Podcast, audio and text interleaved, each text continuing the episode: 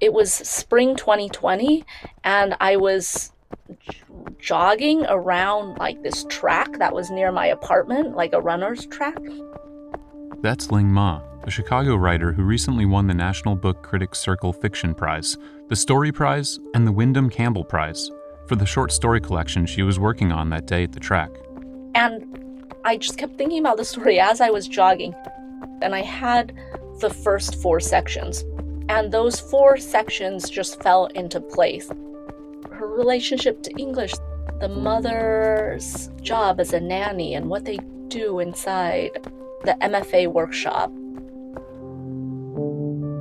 They were putting up wire fencing around the track because it was during the pandemic. Maybe it was to discourage people from congregating. I think they were trying to do some renovations actually to the track as well. But I think the thing you want to do is keep doing the thing you were doing when inspiration struck. And so I thought, no, I don't want to get kicked out of this track. I jogged a few more laps to see if I could figure out how to complete the story. I didn't. I only had the first four sections, and so I laid out a partial outline of the fragmented sections. And I think I worked on the story on and off over the course of a year, and I still couldn't f- figure out what the last section would be. The whole process of putting this together was like trying to complete a thought. Ling Ma's fragmented thoughts would go on to become a short story called Peking Duck, a piece from her newest collection of eight short stories, together called Bliss Montage. I never worked on short stories in quite that way before. That process of pushing a story as far as you can go, getting stumped, then focusing your attention on another story. And I would just do that with like four stories in a row, just kind of go through it sort of in a circle. It was like crop dusting. that was a very interesting way of working on a story collection. I'm Joe Skinner, and this is American Masters Creative Spark. In each episode, we bring you the story of how artists bring their creative work to life.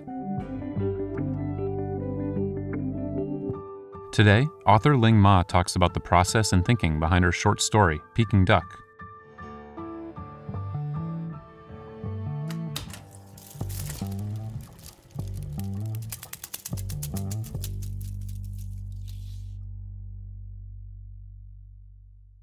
I think how it initially started was I had read this memoir by Mark Salzman, Iron and Silk, and it was about his travels in China in the 80s. And he was an English teacher in China, and it was a memoir about his experiences there. And as a kid, when I read that, I just thought, this must have been like what it was like for my parents to have lived in China during that time. And I read it multiple times. I mean, I still really like reading it. Ling was drawn to a specific story from Salzman's memoir, an anecdote about Peking duck. The anecdote in question from Salzman is about he's teaching to uh, a class of students, and they all have to read their essay about their happiest moment. And a student tells him, Oh, my happiest moment was when I went to Beijing and I had Peking duck. And then later he tells Salzman, well, actually, I have to confess, that's what happened to my wife. My wife went to Beijing and she ate this big banquet meal with Peking duck. And, you know, even though it's her moment, it, I also feel like it's my happiest moment. But it's notable that maybe for each of the storytellers, none of them have on firsthand eaten any Peking duck, and including the narrator. And I was just thinking about Peking duck as like a cultural artifact. It was the food that was served to Nixon and Kissinger on their state visit to China. And so it has this sort of strange relevance. I wish to thank you for the incomparable hospitality for which the Chinese people are justly famous throughout the world. And I particularly want to pay tribute not only those who prepared the magnificent dinner, but also to those who have provided the splendid music. President Nixon has been quoted as saying his favorite dish from his 1972 visit to China was Peking duck. By this time, the dish had become something of a national symbol for China as it opened up to the West. Ling Ma discovered that the odd anecdote about Mark Salzman's students and their pseudo experiences with Peking duck showed up almost word for word in another work, this time by short story writer Lydia Davis. When I was in grad school, I read the Lydia Davis story, Happiest Moment, and I realized it was a reframing. it had metabolized an anecdote from Mark Salzman's Iron and Silk. And I just, you know, it was just one of those trivia facts, obscure trivia facts. And it was just something I'd remembered for a long time. I thought, well, could I write an essay about it? But what would the essay be about other than, hey, I noticed this obscure random thing? Does it matter? but there was something about this coincidence that really um, stuck with me. And it became a way for me to talk about appropriation. it became a way for me to talk about metabolizing our parents' stories and maybe using our parents' stories for cultural capital in some sense. And so I, I think I had always had that first section with this narrator talking about how she learned English when she first arrived to the States, when she first immigrated from China to the US, and it was about reading Mark Salzman's Iron and Silk. Here's an excerpt from the beginning of Ling Ma's story, Peking Duck. In my first years in the US, my parents take me to the library to encourage my learning of English.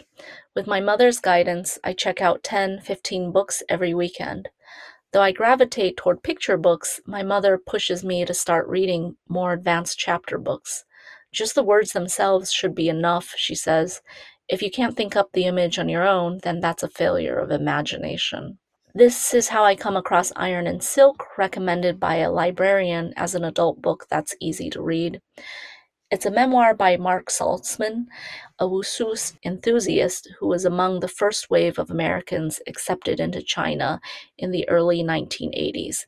He traveled to Changsha and taught English at the Hunan Medical College. Salzman recounts how, during one lesson, he asked the students to read aloud their essays on the topic of my happiest moment. The class consisted of middle aged teachers brushing up on English. The last to read was Teacher Zhu, who wrote about attending a banquet dinner in Beijing years before. First we ate cold dishes, he read, such as marinated pig stomach and sea slugs. Then we had steamed fish. Then at last the duck arrived. The skin was brown and crisp and shiny. In my mouth it was like clouds disappearing. He recounted other courses of the Peking duck dinner the duck skin and pancakes with sauce and scallions, the meat with vegetables, the duck bone soup and fruits. At the end of his reading, Teacher Zhu set down his essay and confessed to Salzman that he had never experienced this. It's someone else's memory, he said. My wife went to Beijing and had this duck, but she often tells me about it again and again, and I think, even though I was not there, it is my happiest moment. I've never had Peking duck, but it was once a near iconographic image. In a past life in Fuzhou, it represented some reality other than the one of daily congee and pickled turnips, cabbage, and boiled rib soup. On TV in the evenings, I saw it in soap operas set among the wealthy, in commercials filmed in Hong Kong. After I moved to the US, however, I forgot about it. Flipping through picture books, sometimes I conflate Peking duck with similar looking things a turkey and a story about the origins of Thanksgiving, the roast chicken that's part of a hallucinatory dinner that appears to the little match girl, foods she's fantasized about but never tasted. The story of the Peking duck starts to feel like a set of Russian nesting dolls that provoke questions around what it means to tell someone else's story. There is an immigrant story encapsulated in, I guess, in this piece, maybe as an Asian American writer, I've always been very self conscious about writing immigrant stories or and stories that wrestle with identity because it felt feels like such a predictable thing to do at this point and the immigrant story is its own genre right the narrator in Peking Duck spends some of the story describing her mother's life as a first generation immigrant and nanny in Utah. I grew up during a time when maybe Amy Tan was the only Asian American author that was really well known. And if you were an Asian American author, you were supposed to grapple with topics about being Asian American and with identity and with immigration.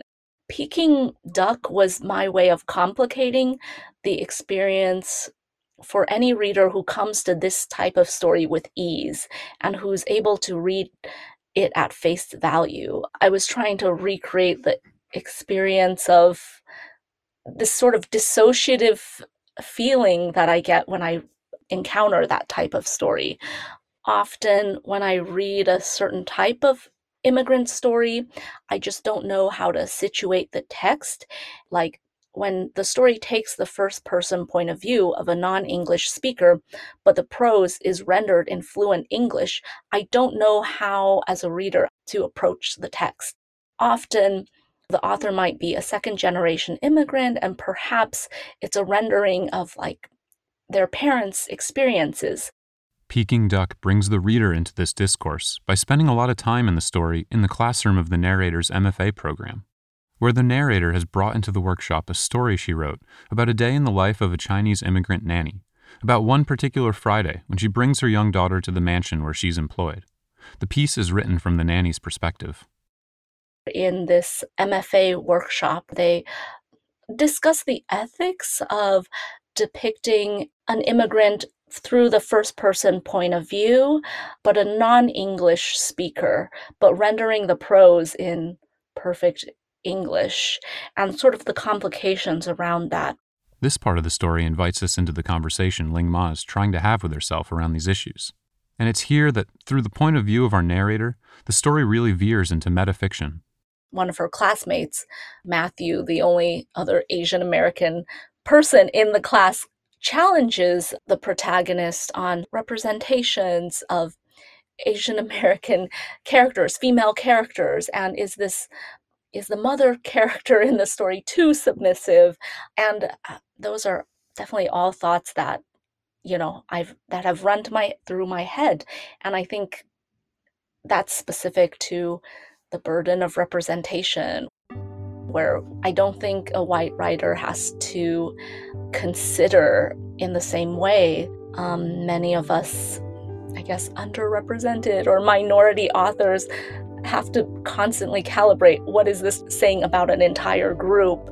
Can it just stand as its own story and as its own specific thing without having to represent an entire group? I think a lot of the difficulties of writing as an Asian American person and writing Asian American experiences, many of the questions and doubts that I struggled with made it into this story.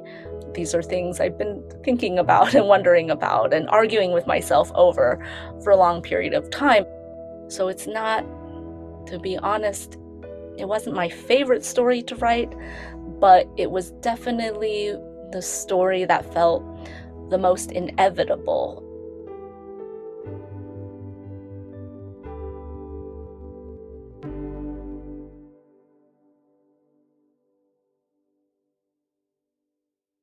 Peking Duck is one story out of eight in Ling Ma's Bliss montage.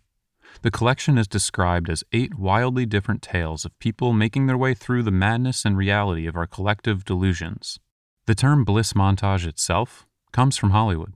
Bliss montage refers to this edited sequence that shows the main character engaging in a joy spree, this sort of burst of pleasure. And I guess one popular example of it is in the film Home Alone when Kevin McAllister realizes his entire family has left the house and now he can do whatever he wants. There's this montage showing him doing things that he would otherwise not be allowed to do. He orders things on his parents' credit cards. He kind of runs amok in the house. What do you mean? Guys, I'm eating junk and watching rubbish. You better come out and stop me. And that's called, I guess, the bliss montage. Cool, firecrackers. I'll save these for later. Buzz, I'm going through all your private stuff. You better come out and pound me. According to film scholar Jeanine Basinger, this sort of edited sequence was once a trademark of this outdated genre film called the woman's film, and it would show the heroine engaging in pleasure in about maybe a two minute sequence or something. Usually, in the woman's film, the bliss montage would occur right before the protagonist's downfall. They were kind of like public morality tales. And I just, I really like that term. I like the way it sounds. It just felt suitable for this story collection, which features all female protagonists. And do you see this story, Peking Duck, fitting in under that umbrella concept? Um, it has more to do with my creative process. I guess something that springboards me into writing like a story. It's really just, I love to kind of dwell in, I guess, the bliss montage at first. And that's usually my entry. It may not be how the story initially begins, but uh, very often it's the part that I begin writing first. Was there a bliss montage entry point for you into writing Peking Duck? Well, I really like the sections when she's um, talking about learning English, and her mother is employed as a nanny. So she's at this mansion in Utah where her mother works, and she's learning English from these workbooks. But they also go through the kitchen, and there's this listing of various brands and products, and she's learning those words as well. I think another part that I liked was writing about winter in Utah and just some of those initial details that made the story much more enlivening, I suppose, to me. Here's one more selection from Peking Duck. It's December, possibly, off the top of my memory, when I arrive. There are sensations that exist for me only in English, many associated with winter that I experienced for the first time when I moved to Utah. There is the sensation of walking underneath pine trees, of wearing a too big puffy coat, of destroying the clean surface of snow after first snowfall, of buying discounted items in a white tiled Osco drug, redolent of harsh detergents, the scent of which I will always associate with being poor, overcompensatory cleanliness. The sensation of my mother dragging a wet towel across my face to wipe off dried congee, and the sensation of wet skin drying in the stiff, cold air outside. We live in a one bedroom apartment that is very tidy, but sometimes ants come in through the bathroom. I sleep in the living room, where at night I still hear my grandma's phantom snores. In someone else's home, a two story mansion nestled in the mountains outside Salt Lake, a VHS cassette of Bambi plays on the TV while actual deer come through the backyard, pulling at the garden foliage with their teeth and we are separated from them only by a sliding glass door. My mother points outside. Deer, tree, teeth, eats. I repeat the words, then put them in sentence order. Deer eats tree with teeth. The English lessons take place inside the mansion, where my mother is employed as a nanny to a toddler named Brandon. The home, which has a lobby like foyer and an elevator, is imposing enough that not even Mormon missionaries bother us. Either mm. that or it's too isolated from anywhere else to be worth the trek. Peking Duck might feel a little autobiographical to the reader once you learn that Ling Ma also grew up in Utah and also went through an MFA program at Cornell. The protagonist and I share some similar traits, just being 1.5 generation immigrants, and I have lived in Utah, and my mother was a nanny at some point. So I guess those some of the superficial qualities, although I don't think it's um, all that useful or illuminating to kind of parse out specific facts. But I I have had readers come up to me and they expect every single part of it to be to be lived experience, particularly the last section, which describes this encounter with this door to door salesman and the mother. Readers expect every single part to be true, and um, it's not. the sixth and final section of Peking Duck is formally a departure from the first five sections of the story. Whereas before, the story is pretty openly exploring almost essayistic ideas around authorship, identity, and representation, in this final section, we're thrust into a vivid, scary even, first person telling of an encounter with an aggressive door to door salesman confronting the mother character. For most of this story, it's written in the first person, it's from uh, this girl's perspective. And in the last section, written from the point of view of her mother, you are not entirely sure if she wrote it or if this narrated section stands as a direct representation of her mother's experience. So, how did you eventually figure out that that would be your ending? Um, I mean, I can't totally remember. A lot of good things come to me in dreams. and sometimes when you think hard and long about something and you can't figure it out, the best thing to do is do something else, focus on something else. And I did that multiple times. and I probably did that enough times where finally I got an answer. It was important to me that the last section reads like a story in its own right and it has to be immersive and compelling in its own right, not just as a formulated solution to everything that comes before and it has to maybe seduce the reader in some way in becoming immersed by it, even as all of the other sections before destabilize how you frame the story in the last section. I think there's the tension right there. Um, who's the actual author of this piece? And yet you have to be a little bit seduced and be immersed um, by that story at the end. Do you think writing should be risky? I think writing should be risky to the writer. I think you should feel maybe, well, I'm not sure. Maybe this is just something I tell myself. But I think when you publish something, you should feel that it's a risk because it means that it's worth something to you, that you tried something and maybe succeeded or maybe failed. I guess because when I read Peking Duck, it kind of felt like that was being explored in a way. For me, maybe what part of what felt risky was I'm so avoidant of talking about the immigrant narrative. I'm so in de- grappling with it. I'm so avoidant in talking about Asian American identity. And the story really begins with, you know, this immigrant learning English, coming to the US, and it actually has many of the familiar beats.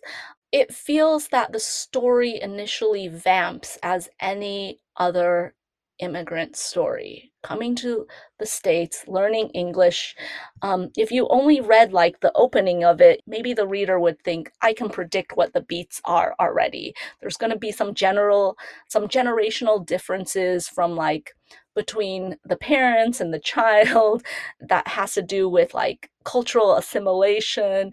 On the other hand, it'll probably be heartwarming because they're going to learn how to overcome this or I don't I'm not exactly sure. Maybe I was trying to write that type of story but implode it from the inside. So I have to create it and it has to resemble it but then we're going to try to implode it from the inside out and i don't know see see what that does. So yeah uh but again i'm yeah i i'm not a confrontational person and i'm not here to have fights. A lot of these arguments and fights that the story posits you know i'm having with myself most of the time